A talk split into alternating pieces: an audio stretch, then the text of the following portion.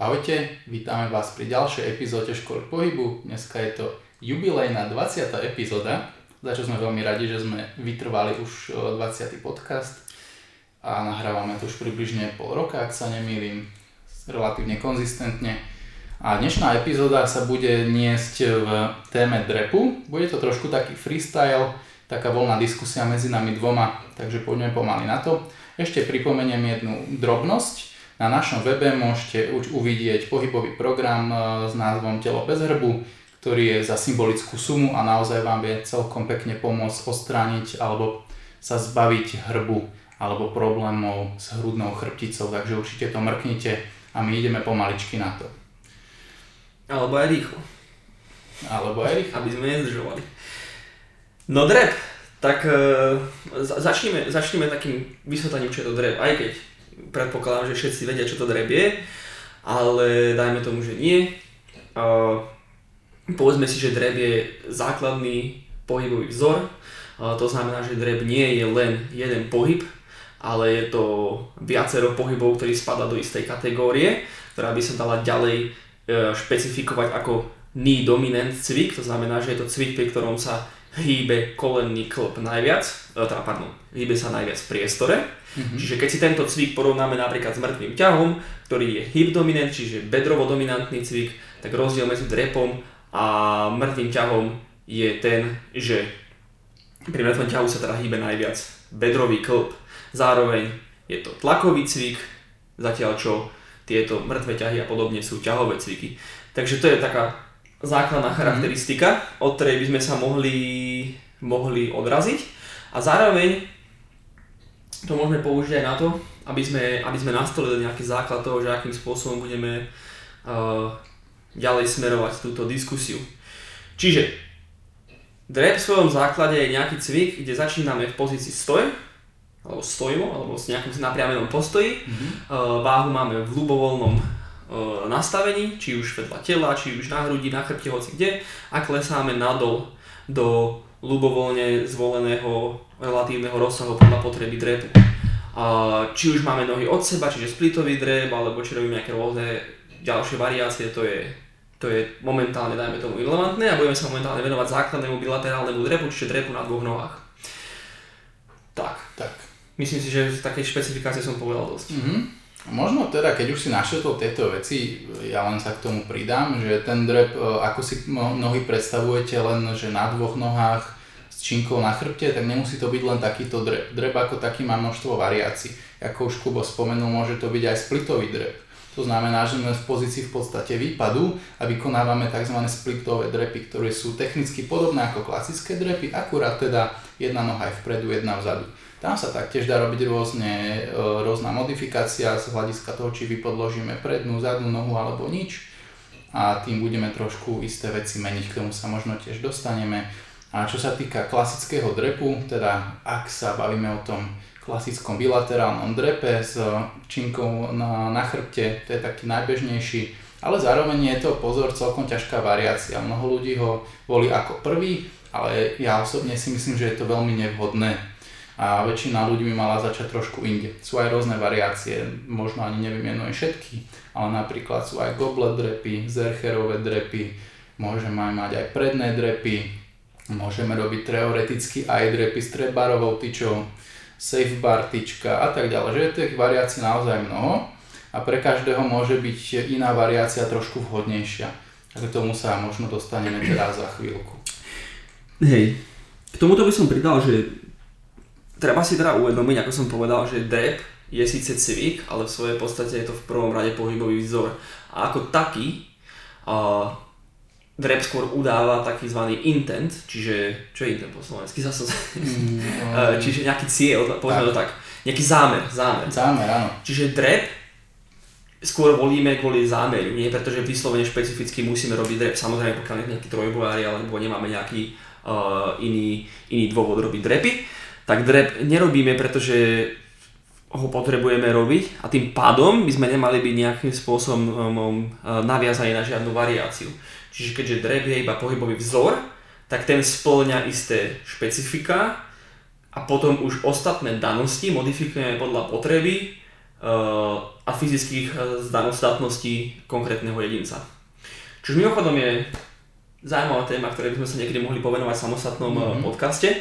A tým myslím uh, takú tú proste, že pohybový vzor versus cvik mm-hmm. a, a zámer versus nejaké citové naviazanie, lebo to je veľmi zaujímavé. Mm-hmm. Pretože ako aj ty si spomínal, vlastne e, veľa ľudí si vyberá ten zadný drep čisto preto, že si myslia, že to majú robiť a vzniklo z toho akýsi, akýsi kult uh, hlbokého zadného drepu.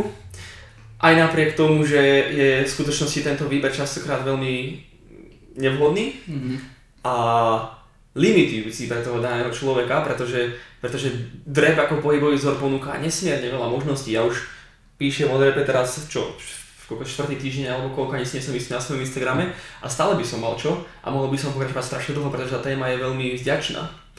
Ale aby sme sa teda povenovali nejakej uh, hneď ľahšej téme, ktorá je veľmi užitočná, tak povedz teda, čo si ty myslíš, hm? čo si určite ja myslím, že je také, že number one regresia, že hovoríme, nerobte zadné drepy, mm-hmm. čo teda a prečo? Hej, uh, number one regresia, čo určite sa teraz zhodneme, je goblet drep s vyvýšenými petami. V podstate je to naozaj regresia, ktorú volíme, myslím, že aj Kubo, pri hlavne nových klientoch, ktorí nemajú nejako moc ešte skúsenosti s týmto pohybovým vzorom a pekne ich do toho vieme dostať. Naozaj pri minimálnom coachingu dokážete človeka dostať do veľmi pekného drepu a tým pádom aj s ním už na prvých tréningoch odcvičiť celkom solidnú prácu na tú spodnú časť tela. Uh, ide o to, že v podstate tým, jak tým kettlebellom dostaneme váhu pred telo, tak celé naše ťažisko sa posunie trošku dozadu. To znamená, že aj sa dostaneme trošku hlbšie a tým, že vypodložíme v podstate tie pety, tak uh, sa tam deje viacero vecí. Tak z takého bežného poňatia v podstate zlepšíme keby, nie že zlepšíme, ale zväčšíme rozsah členku v jednoduchosti. Dá sa to poňať aj trošku inak, možno sa k tomu dostaneme, zatiaľ do toho nechceme zabrdať. Ale v podstate ide o to, že človeka dostaneme do tej pozície veľmi jednoducho, lebo mu v podstate zväčšíme tie pohybové možnosti už len popri tom nastavení. Takže tak. Presne, v jednoduchosti proste nastavíme človeka do pozície, v ktorej uh, tie, všetky tie relevantné, uh, pardon, relatívne pohyby, ktoré musí spraviť preto, aby sa dostal do hlbokého drepu, teraz hovoríme naozaj o hlbokom drepe aj napriek tomu, že to zlepšuje aj pličšie drepy, ale tak, aby sa tam ľahšie dostal. Presne. Tak, tak. Čiže, čiže som rád, že si to povedal e, v svojej, v svojej podstate najskôr tak jednoduchšie. Uh, mm-hmm. Povedzme si najskôr, že ako potom ďalej a potom by som sa v ďalších sekciách e, podcastu tomu pomenovalo hlbšie, mm-hmm. aby sme rovno nevyplašili ľudí týmito biomechanickými drístikmi. Čiže začali sme teda, uh, začali sme teda goblet drepom na, uh, s petami na vyvýšenie, mm-hmm. respektíve podotýkam, podotýkam, to si myslím, že je veľmi dôležité povedať, vždy je lepšie po, použiť podpetenky, na ktorých máte celé nohy. Avšak mm-hmm toto nemá moc veľa ľudí k dispozícii a tak je lepšie aspoň zdvihnúť tie pety, ale je to skôr znúdzecnosť než najlepšia voľba. Je to lepšie než mať zlý drep, je to horšie než mať podpetenky, také normálne. Je to taký stred, no. Ale proste tak, má to aj svoje totiž to nejaké nevýhody a to, to už treba riešiť inak. Každopádne. Uh-huh. Uh, začali sme teda goblet drepom, ako by si postupoval ďalej? No, toto už je podľa mňa celkom také otázne. Za mňa, akože to, na to budeš mať možno iný názor, je viacero možností. Uh, buď teda len prejdeme k iným variáciám v podstate keby úchopu, to znamená, že nebudeme držať kettlebell, ale dajme tomu by sme šli do zercherových drepov alebo predných drepov, už záleží od jedinca, ako to bude zvládať. A následne potom možno by som odstránil tú podpetenku a uvideli by sme teda za mňa, že ako to ide bez toho, či sa tam dokáže dostať relatívne hlboko a dobre, pokiaľ by mal na to dostatočné pohybové možnosti, už by som možno prešiel neskôr aj ku zadnému drepu, ak by to v podstate bolo nutné. Ale nie pri každom to musíme vôbec robiť. Čiže za mňa tie zadné drepy aj osobne ani moc nerobím, ani klientom moc nedávam, ale je to tiež jedna z možností. To si treba podľa mňa hlavne uvedomiť, že, že všetko sú len možnosti a nič nemusíme nutne robiť na 100%. Každý má trošku iné preferencie a iné telo a kvôli tomu musíme voliť v podstate iné techniky tohto pohybového vzoru. Takže tak. Neviem, aký ty máš Akože v podstate v základe úplne súhlasím. Mm-hmm. Uh, ty síce menej trénuješ s ľuďmi, akože tak priamo. Mm-hmm. Uh, ja pravdepodobne to, určite mám viac klientov na normálne tréningy, keď však ja som, ja som v tom švungu. A musím ale povedať, že málo keď robím samé drepy reálne s ľuďmi, mm-hmm. pretože, pretože môj pohľad je vždy taký, že vždy si musím odpovedať na to prečo. A správnu techniku, lebo tu si treba uvedomiť skôr, než ešte budem pokračovať. Ľudia si myslia, že je nejaká pomyselná správna technika. A teda väčšina ľudí si myslí, že nejaký zadný hlboký dreb je, je nejaká ultimátna technika, ku ktorej sa treba dostať. Avšak vieme, použitím zdravého rozumu a základných princípov anatómie, biomechaniky a tak ďalej, že niečo ako správna technika neexistuje. Existuje len, existuje len špecifický cieľ, ten zámer mm-hmm. a prostredie, v ktorom sme, ktoré to ovplyvňuje. Prostredím si predstavíme, či som vo fitku, či mám stroje, či mám činky, čo mám proste k dispozícii, to je prostredie. Samozrejme sú tam aj ďalšie aspekty, ale toto je taký základ. A teda zámer. Väčšina ľudí, reálne, bežných ľudí, tým pádom hovoríme, nehovoríme o športovcoch, nehovoríme o trojbojároch a tak ďalej, nepotrebuje robiť zadný drep. Uh, pretože táto pozícia z hľadiska nastavenia je, je nevýhodná pre väčšinu ľudí, alebo respektíve pre všetkých ľudí je nevýhodná pre vykonanie hlbokého drepu ako takého. A keď chceme, väčšina ľudí chce drepovať, pretože chce byť za zdrava, mm-hmm. za B pekne vyzerať, čo si myslím, že pre väčšinu ľudí je na nešťastie ešte dôležitejšie než byť zdravý. Mm-hmm. Ale na to je vhodné robiť plný rozsah s relatívne veľkou, veľkou váhu, že áno. Čiže by bolo najlepšie zvoliť také stratégie, ktoré maximalizujú tento potenciál zdvíhania čo najväčšej váhy v plnom rozsahu, bez nejakých ďalších potenciálnych zdravotných problémov a nejakých ďalších uh, proste srand. A tento zadný drep proste je, je celkom boj dostať vôbec človeka do toho, aby s tou váhou vzadu, keďže potom nás pekne tlačí dopredu, to bol schopný vykonať. Čiže som dal možno zbytočne zložitú odpoveď na to, aby som povedal, že zadný drep takmer vôbec nerobím. Čiže ako by som ja išiel ďalej z, z goblet drepu, pravde, pravdepodobne u bežného klienta je goblet, dajme tomu, že je silnejší zerche, je podľa mňa. A vlastne mm-hmm. tento postup aj aplikujeme aj v, v patterns, čo máme Aha. vlastne školenie, ktoré s Tomášom robíme pre, pre trénerov, ale aj pre bežných ľudí, ktorí chcú trošku vedieť viac ako cvičiť, ako si voliť cvik. A tam keď sa venujeme pohybovému vzoru drep, tiež tam máme goblet, potom zercher, potom predný drep, predný, potom zadný drep. Mm. Samozrejme, predný drep môže niekto povedať, že je náročnejší, avšak e, z hľadiska vykonania plného rozsahu a z nejakých nárokov na mobilitu človeka je ľahšie ho vykonať v plnom rozsahu. Takže, tak, takže takto by som asi postupoval presne, ako sme to tam s Tomášom aj identifikovali. Ale Tomáš veľmi dobre povedal, že, že dá sa to modifikovať rôznym spôsobom. To znamená, kde dám váhu, ako dám váhu, čo použijem, použijem leg press napríklad, použijem uh, hex squat, použijem splitový drep, bla bla bla. Možností je strašne veľa.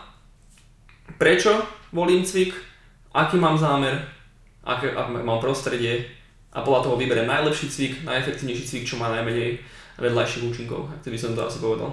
Presne tak. Presne tak. Tak tomu sa teda možno tým vedľajším účinkom a týmto veciam trošku začnem venovať. A keď už si rozobral ten zadný drep, tak možno poviem teraz z môjho hľadiska zase skôr toho fyzio a tak ďalej, že prečo je to v podstate najťažšia variácia a prečo je aj tam najväčší taký risk versus benefit. V podstate ide o to, že jak máme tú tyčku na chrbte, či už high bar, low bar, to je viac menej jedno, tak sme v konečnej pozícii vonkajšej rotácie ramenného klbu. Problém je ten, že málo kto má naozaj takúto rotáciu v tom ramene, aby sa tam dokázal prirodzene dostať. Čiže keď už sa tam dostaneme a náhodou teda niekto nemá tú prirodzenú mobilitu v tom ramene, tak nejako už začne prvotne kompenzovať. To je jeden problém. Či už je buď nejako vyrotuje lopatku, alebo trošku sa niekde zhrbí a tak ďalej. Druhá vec je tá, že tá pozícia činky ako takej v podstate nás keby zozadu stláča a tým v podstate podporuje aktivitu spriamovačov a týchto svalov na e, zadnej strane chrbta. No a čo toto robí je to, že nás to dostáva do takej orientácii pánvy, ktorá je viac keby vpredu. Že keď si predstavíte taký nejaký kačací zadok, tak samotná táto pozícia nás tam jemne dostáva, pokiaľ sa na to nejako nutne nesústredíme. No a tuto nastáva ten problém, že keď chcete ísť v podstate plnú hĺbku tohto drepu, tak je skoro nemožné to vykonať bez tzv. batwingu. Pretože pri tom zadnom drepe je to taká, taká prirodzená vec, čo sa tam deje už len kvôli tomuto nastaveniu.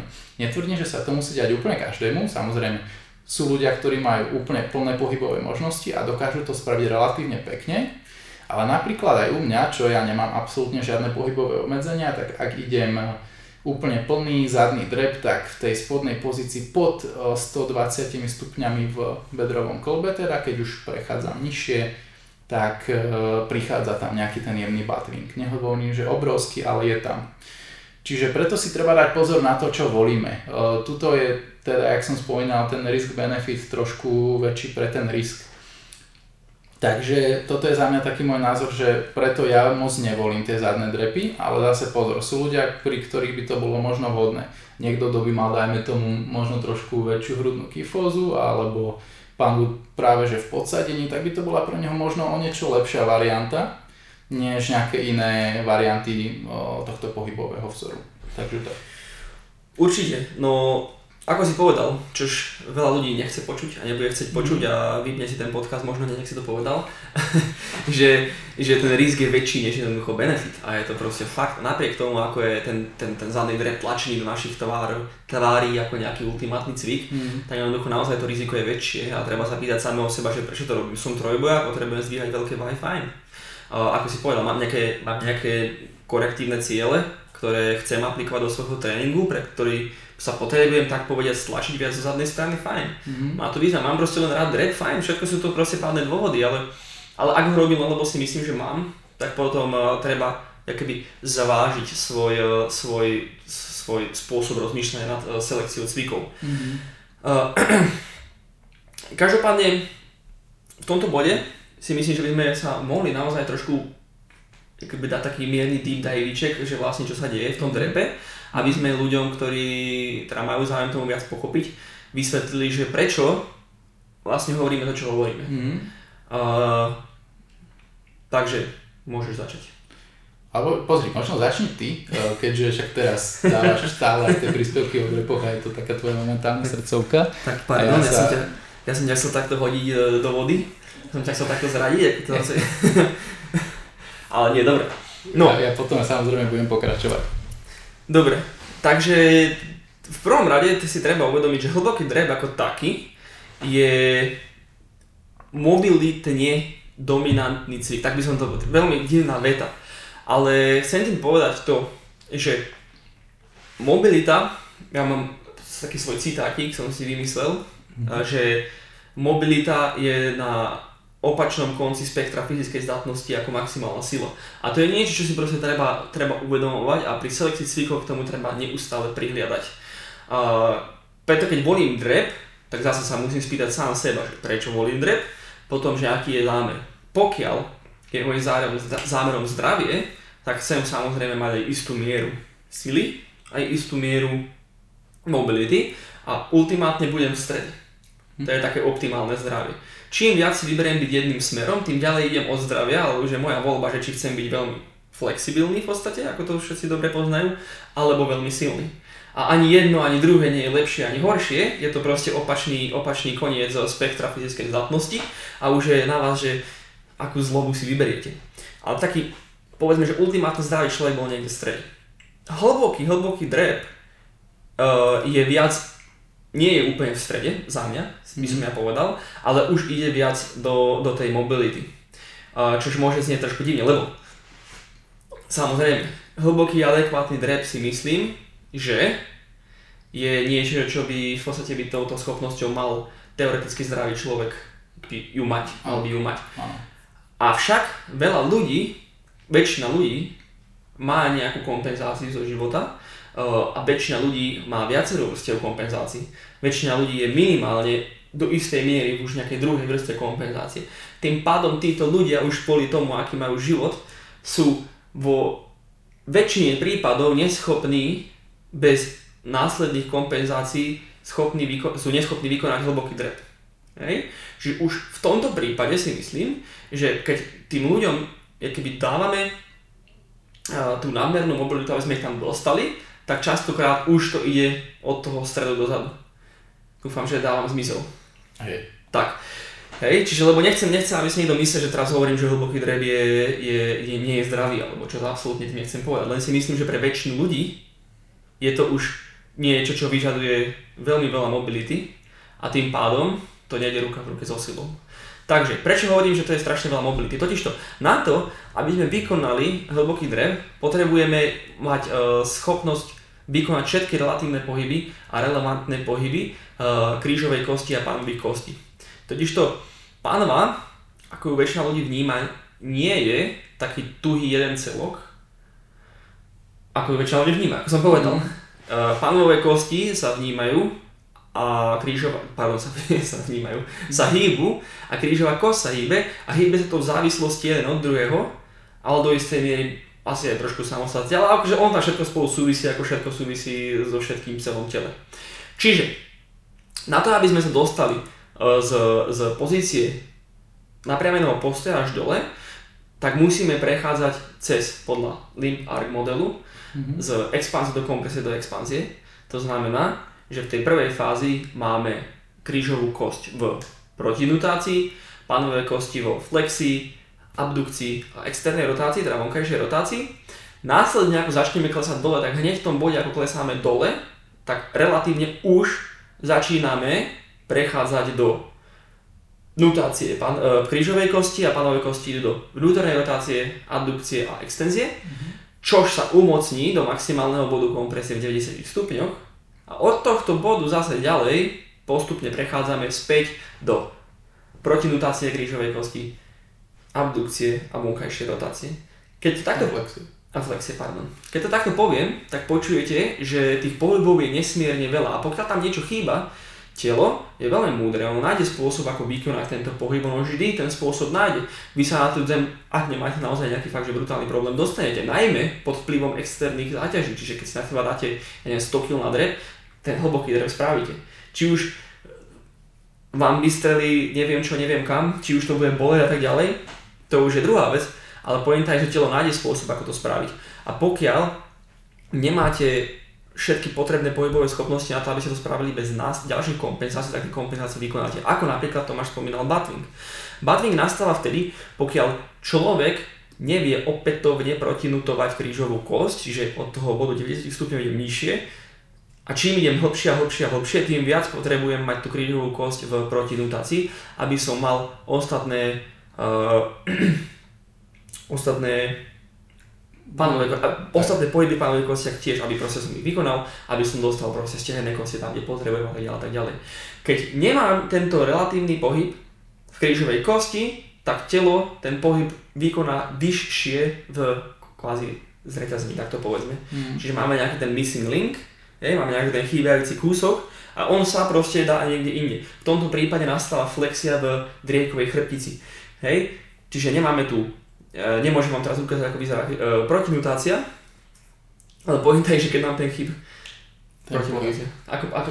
V podstate, keď si predstavíte tú krížovú kosť, tak je, keby tá spodná časť smeruje dopredu a tá tak. vrchná časť dozadu. Tak. Hej, hej. Uh, v podstate všetci vieme, čo je podstatne bavlny, tak si predstavte, že to len to robí iba krížová kosť.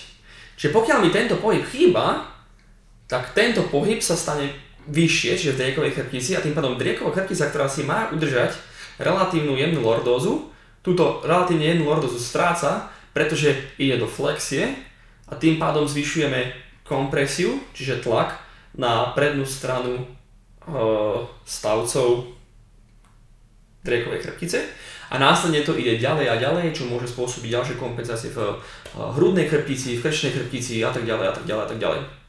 Čiže ako vidíte, hlboký drep naozaj potrebuje, aby tie pánové kosti boli veľmi hybné, aby, aby sa tam všetko hýbalo ako má, zatiaľ čo by ťažký drep potreboval relatívnu tuhosť a preto napríklad trojbojári drepujú iba do polovice, pretože keby drepovali hlboký drep, tak by neviem čo by sa stalo, ale nedopadlo by to dobre.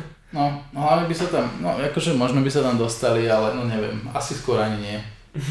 Lebo väčšina tých trojbojárov majú naozaj už tak obmedzené tie rozsahy pohyblivosti, že asi ani nemali by šancu mňa sa dostať po tých 90 stupňov. Áno, a to je to, čo ich šport proste chce, to je to, čo ich šport potrebuje. Pretože na to, aby ste boli brutálne silní potrebujete proste sa zmieriť s tým, musíte sa zmieriť s tým, že stratíte mobilitu, lebo jednoducho mobilita nerovná sa sila, je to presný opak. Pokiaľ budete mobilní a veľmi silní, skôr či neskôr nastane zranenie, preto väčšina gymnastov a podobných športovcov proste v 30 má dosť akože takýchto. Nežiadúcich problémov, hej, lebo proste oni mixujú mobilitu so silou celé svoje nejaké dospievanie a jednoducho tie klby musia proste držať nejakú váhu a byť schopné odolávať nejakým odporom a keď sú moc hybné, tak to moc nejde. Ja, ja hovorím takú analogiu častokrát klientom, keď sa im to snažím vysvetliť a to je to, že keď sa mi brutálne, som, som bežný človek, tak som nejaká Škoda Octavia alebo čo, hej, také proste bežné, bežné auto, pohodička. Mm-hmm. A teraz som brutálne silný, takže chcem byť ťahač, chcem byť kamión. Mm-hmm. Čiže na to, aby ťahač bol ťahačom, tak má obrovské kolesa, to sú nejaké svaly, ktoré sú tam sakra pevne prišrobované, tak pevne, okos, že joj, že, ten, že, že zatočiť tým kolesom nie je ani také ľahké. Samozrejme, predstavme si, že, že teda musíme trošku polaviť úzdu fantázie a predstavme si, že na to, aby sme mali mršné auto, tak chceme, aby bolo schopné hýbať sa vo viacerých rovinách, než len rovno doľava doprava. Hej, lebo rovno do, do, dopredu, dozadu máme nejakú saktálnu rovinu, doľava doprava by sme mali nejakú frontálnu rovinu mm-hmm. a tam máme nejaké zatáčanie. Ale predstavme si, že my sme auta a tým pádom máme aj iné roviny, čiže by sme chceli aj nakláňať kolesa. Čiže nejaký mini kúprik alebo nejaké takéto autičko mm-hmm. malé by bolo auto, ktoré je veľmi ľahúčke, ale jeho kolesa sa vedia točiť e, v 360 stupňoch. No a teraz, ja som teda brutálny kamión, to znamená, že som trojber, som silný človek, tým pádom som sagitálne monštrum, čiže sa hýbem dozadu a dopredu veľmi efektívne a veľmi silno. Ale rotácia a tak ďalej moc nemám. A ja si poviem, že oj, ale ja teraz chcem byť mobilný, lebo, lebo túto Franto mi povedal, že by som mal robiť roštepy a podobne, tak ja si zoberiem normálne kľúč mm. a trošku si polavím šrobiky to je ten stretching. Čiže ja si polovím šrobiky na tom kolese a teraz zrazu moje koleso je schopné nakláňať sa. Takže teraz som schopný nakláňať koleso, ale ja som stále to isté sagitálne monštrum, už som teda možno menej na sagitálne monštrum, ale stále chcem zvíhať tie isté veľké váhy. Mm-hmm. Takže teraz som mal, teda predtým som mal pevnú štruktúru, ktorá je si schopná hýbať sa iba dopredu dozadu, ale veľmi pekne drží tú nálož, ale zrazu, bam, zrazu mám naklonené koleso doľava a drží tú istú váhu, čo zastane. No samozrejme, že na tej vnútornej strane v tomto príklade, keď sa točím doľava, nastáva väčší tlak a, a riskujem proste zranenie. Je to tak, je to tak. O, tieto dve modality sa nedajú proste spojiť.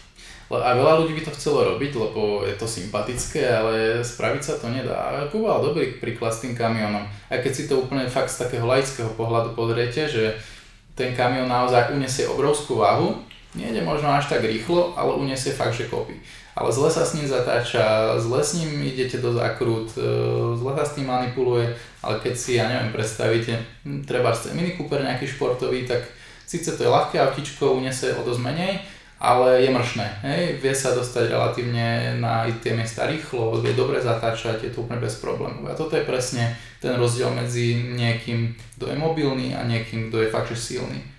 A tieto dve veci sa, akože netvrdím, že sa to nedá do istej miery trošku kombinovať, ale vždy z toho jedno spektra strácate. Nedá sa byť dve naraz.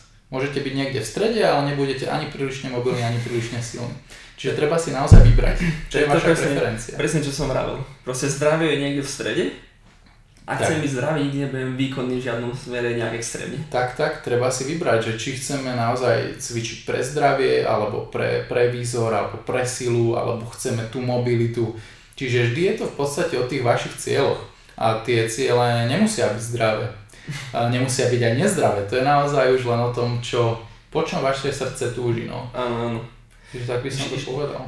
Žiaľ, výkon a hlavne vrcholový výkon má ďaleko od zdravia. A... Mm to je niečo, čo by sa malo viac hlásať. Uh, každopádne, ešte by som len rýchlo načrtol uh, nejaké, nejaké ďalšie témičky veľmi rýchlo, len aby sme dali trošku viac informácií k tejto mm-hmm. téme a potom môžeme sa kľudne tomu pomenovať ďalšie podcasty, spraviť nejaké ďalšie, ďalšie diely, mm-hmm. kde, kde dáme viac deep dive do konkrétnych tém, pretože to sa naozaj dá o tom básni veľmi dlho. Čo by som chcel ešte vyjadriť, čo si myslím, že je taká veľmi dôležitá téma, to je predná orientácia uh, panvy, mm-hmm. čiže povedz ty zatiaľ zo svojho pohľadu, či čo to je vlastne je uh, mm-hmm. tento anterior pelvic tilt mm-hmm. a vlastne ako ovplyvňuje ďalej drep. Hovorím to z toho dôvodu, Tomáš vám povie, čo to je, ale je to niečo, čo sa týka väčšiny ľudí minimálne z mojej skúsenosti. Mm-hmm. Čo to je? Ako z takého bežného fyziohľadiska, keď sa na to pozrieme z takého toho klasického modelu, čo sa tu učí, tak môžeme hovoriť o nejakom tzv. Že dolnom skríženom syndróme. Hej, to možno veľa ľudí pozná aj z našich poslucháčov.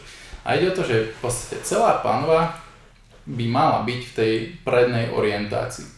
Čiže podľa tohto modelu, čo som spomínal, dolný skrížený syndrom, to znamená to, že máme nejaké trošku viac silné alebo v podstate pomyselne skrátené predné stehna, kvadricepsy, najmä rectus femoris, čo nám potiahne tú panvu dopredu. Máme trošku oslabené brušné svaly, máme trošku prílišne silné tie zadné svaly na chrbte a oslabené hamstringy. A v podstate všetko toto prispieva tomu, že tá panva sa dostáva dopredu. Čiže takto to nejako asi vypadá. No a... Ja som to iba zabrdol, mm-hmm. že hovoríš tu o oslabených a tak ďalej svaloch, čo ja viem, že ty to tak nemyslíš, len by som chcel, aby aj poslucháči vedeli, že to tak nemyslíme. Hej, hej. A keď Tomáš hovorí oslabené, tak ty myslí svaly, ktoré sú v excentrickej orientácii, inak povedané natiahnuté, ale oni neznamenajú, že sú slabé. Oni sú oni môžu byť kľudne silné, len sú v konštantnom keby, momente ťahu. Presne tak. Čiže predstavte si, keď chytíte lano z jednej a z druhej strany a natiahnete ho, to lano nie je slabé, ale môže sa javiť byť oslabené, pretože stráca tú funkciu tej contractibility, ktorá je potrebná na vykonanie nejakých cvikov. Čiže oni nie sú oslabené, ale, ale sú, tak sa to používa. Tak, že nie sú v pozícii tak, aby vykonávali dostatočnú svalovú prácu. A naopak, tie kvázi silnejšie svaly môžu byť slabé. Len tie sú zase naopak v nejakom stave e, stlačenia. Čiže sa javia byť ako silné, pretože sú v tej tom nejakom nastavení, ktoré to tak prezentuje. No, tak. Sú, v tej, sú v tej výhodnejšej pozícii pre produkciu Presne. síly. Smelo pokračujem. Tak to, k tomu teda len zhrniem, keď už si to hovoril, že keď si predstavíme nejaké to svalové vlákno a je v nejakom pomyselnom, pomyselnej neutrále, tak vtedy v podstate není ani natiahnuté, ani skrátené. Ale keď to natiahneme, tak vtedy, jak už Kuvo spomínal, sa dostaneme do tej excentrickej orientácie, keď to vlákienko skrátime, dostaneme sa do koncentrickej orientácie. A toto je v podstate len to, čo sme rozoberali teraz. No a ako to ovplyvňuje ten drep? Čiže, keď ideme do toho drepu, tak Kubo spomínal, že vlastne potrebujeme striedať tieto akcie krížovej kosti a pánových lopat. Ale keď máme už tú pánvu na začiatku v tej prednej orientácii, tak e, vzniká problém, pretože my už vtedy sme v podstate v nejakej tej no nemusí to tak nutne byť, ale u väčšiny ľudí v podstate budeme už v nejakej tej uh, nutácii tej krížovej kosti a prisluchajúcimi uh, akciami tých pánových lopat. Čiže už v tom začiatku nie sme vo výhodnej pozícii a preto často dochádza napríklad tomu badwingu, alebo človek prepadáva dopredu, nemá dostatočne optimálne to ťažisko. Takže tak. A prečo sa tam veľa ľudí nachádza? Mm, v podstate ide o to, ako stojíme v priestore, ako sa pohybujeme. Veľa ľudí má tendenciu hm, proste, že nevie nájsť svoje pety. Vyslovene je zavesený trošku viac na špičkách, na lítkach. A tým pádom sa dostávame do tejto orientácie panvy, že ten chrbát sa stláča a panva ide dopredu. Takže to je taký môj pohľad na toto. Hej, hej, hej. Je to tak. Uh, iba by som možno povedal ešte, že toto môže spôsobovať nejaké ďalšie problémy, s ktorými sa možno niektorí vás stretávajú, ako je napríklad e, bolesť, e, taký, taký pichavý pocit by som povedal e, v prednej časti panvy, alebo na vonkajšej strane panvy, čo už je väčšinou, ako nechcem hovoriť, lebo určite to môže byť aj niečo iné, ale impingement syndrom bedre. Mm-hmm. A práve ľudia, ktorí majú prednú orientáciu panvy a väčšinou by som povedal, že no, ani nepoviem. Lebo už som chcel zabrať zase do nejakých ťažších konceptov, takže by to nemalo zmysel. Pointa je, že takíto ľudia, ktorí keď sa snažia hlboko drepovať, tak kvôli tomu, že sú v tej prednej orientácii panvy a chýbajú im nejaké relatívne pohyby, tak pri tom pokuse o ten hlboký drep dochádza ku, ku biokontaktu medzi stehennou kosťou a, a e, klbnou jamkou tejto stehednej kosti a potom tam nastáva táto bolestivosť. A ono to je v podstate relatívne ľahko vyriešené, pokiaľ vyriešiteľné, pokiaľ uh, obnovíme tieto pohybové schopnosti. Samozrejme závisí od toho, aké to je vážne, či tá bolestivosť pretrváva strašne dlho, uh, aký je vlastne reálny pôvodca a tak ďalej. Samozrejme, úplne v ideálnom svete by som doporučoval navštíviť nejakého odborníka, ako je tu Tomáš, ktorý proste uh, presnejšie diagnostikuje, že čo vlastne spôsobuje tento problém a potom už môžete ďalej riešiť čo a ako, ale dovolil by som si odvážne argumentovať, že si myslím, že väčšina ľudí, ktorí má pri drepe, takéto pinching sa vraví, je takéto pichanie, tak to je preto, že im chýbajú tieto relatívne pohyby a pravdepodobne sú v prednej orientácii panvy. Čiže si myslím, ako vrajem odvážne, tvrdím, že pokiaľ by dokázali zmierniť túto prednú orientáciu a za následne tým aj zlepšiť nejaké svoje pohybové schopnosti v oblasti panvy, tak si myslím, že by sa mohli do istej miery dosť zbaviť tejto bolesti vo veľa mm. prípadoch. Určite, určite s tým súhlasím. Toto je tak, taký častý problém. Uh, pretože to obmedzuje viacero vecí. A ďalšia vec, že títo ľudia, čo majú túto prednú orientáciu pánvy, často pociťujú aj nejaký diskomfort v oblasti chrbta, v oblasti tej krížovej kosti, tých esiklbov, takže ono je to všetko s tým spojené. Pretože naozaj to zaťaženie tam nie je v podstate optimálne. A tým pádom, keď, ako už Kubo spomínal, obnovíme tieto pohybové možnosti alebo vrátime tú panvu do nejakej pomyselnej neutrály alebo lepšej pozície, lepšej s úvozovkami, tak e, môžeme sa tohoto v podstate zbaviť. Netvrdím, že to tak musí byť, lebo bole samozrejme není úplne také jednoduché vysvetliť, ale ak je tam čisto len takýto mechanický pôvodca, tak vieme to určite zmieriť a nejakým spôsobom sa toho možno aj zbaviť. Často samozrejme tá bolesť ale môže súvisieť aj s nevhodným zaťažovaním, prílišne veľká intenzita, prílišne veľký objem a tak ďalej. Čiže je tam tých pôvodcov určite viac, na čo treba dávať pozor a čo treba brať v poťaž. Takže tak. Tak, to by nám dnes aj stačilo, uh, pretože tých informácií a tých, tých, tých e, smerov, ktorými sa môžeme vydať, je strašne veľa a nechceme, aby vám vybuchla hlava pri počúvaní tohto podcastu. Ale využijem túto chvíľu na to, aby som sa vás spýtal, že keby ste chceli, aby sme sa povenovali drepu ešte viac, že akú tému by ste chceli, aby sme rozvinuli, nechajte nás vedieť, napíšte nám na Instagrame alebo na e-mail info.školapohy.sk alebo hoci kde inde, kde nás nájdete a my veľmi radi sa tejto téme povenujeme. Tých tém je veľa naozaj, to môže byť e, selekcia, aký si správny drep vybrať pre konkrétny šport, ako drep ovplyvňuje fáze chôdze, ako uh, využiť drev ako korektívne cvičenie, ako ho správne progresovať, ako sa zbaviť zaťaženia na jednu stranu, tzv. hip shift, uh, ako správne sa venovať splitovému drepu, ako splitový drep môžeme modifikovať, bla bla bla, tých tém je tak strašne veľa, ktorým sa môžeme venovať, môžeme sa im povenovať do takej hĺbky, uh, že by vám to mohlo strašne veľa dať, je, že to nechceme to teraz natlačiť sem, lebo by to ani nemalo význam, ale dajte nám vyvedieť, že ak chcete, tak čo chcete. Zároveň ešte znova zdôrazním, čo to máš na začiatku a to je to, že máme na stránke www.školapodnik.sk program s názvom Ako sa zbaviť hrbu, alebo nie, telo bez hrbu, pardon. Kedy, kde za naozaj uh, miernu sumičku sa dozviete, ako som to ja dokázal do istej miery, čo a ako a prečo a za čo a na čo. Takže ak vás zaujímavé informácie, natknite to tam. A my vám ďakujeme za to, že ste to s nami už vydržali 20 epizód. A na budúce máme prichystaného veľmi zaujímavého hostia a veríme, že sa vám bude ľúbiť. Takže ďakujeme a na budúce sa počujeme. Presne tak, takže máte sa pekne a do počutia.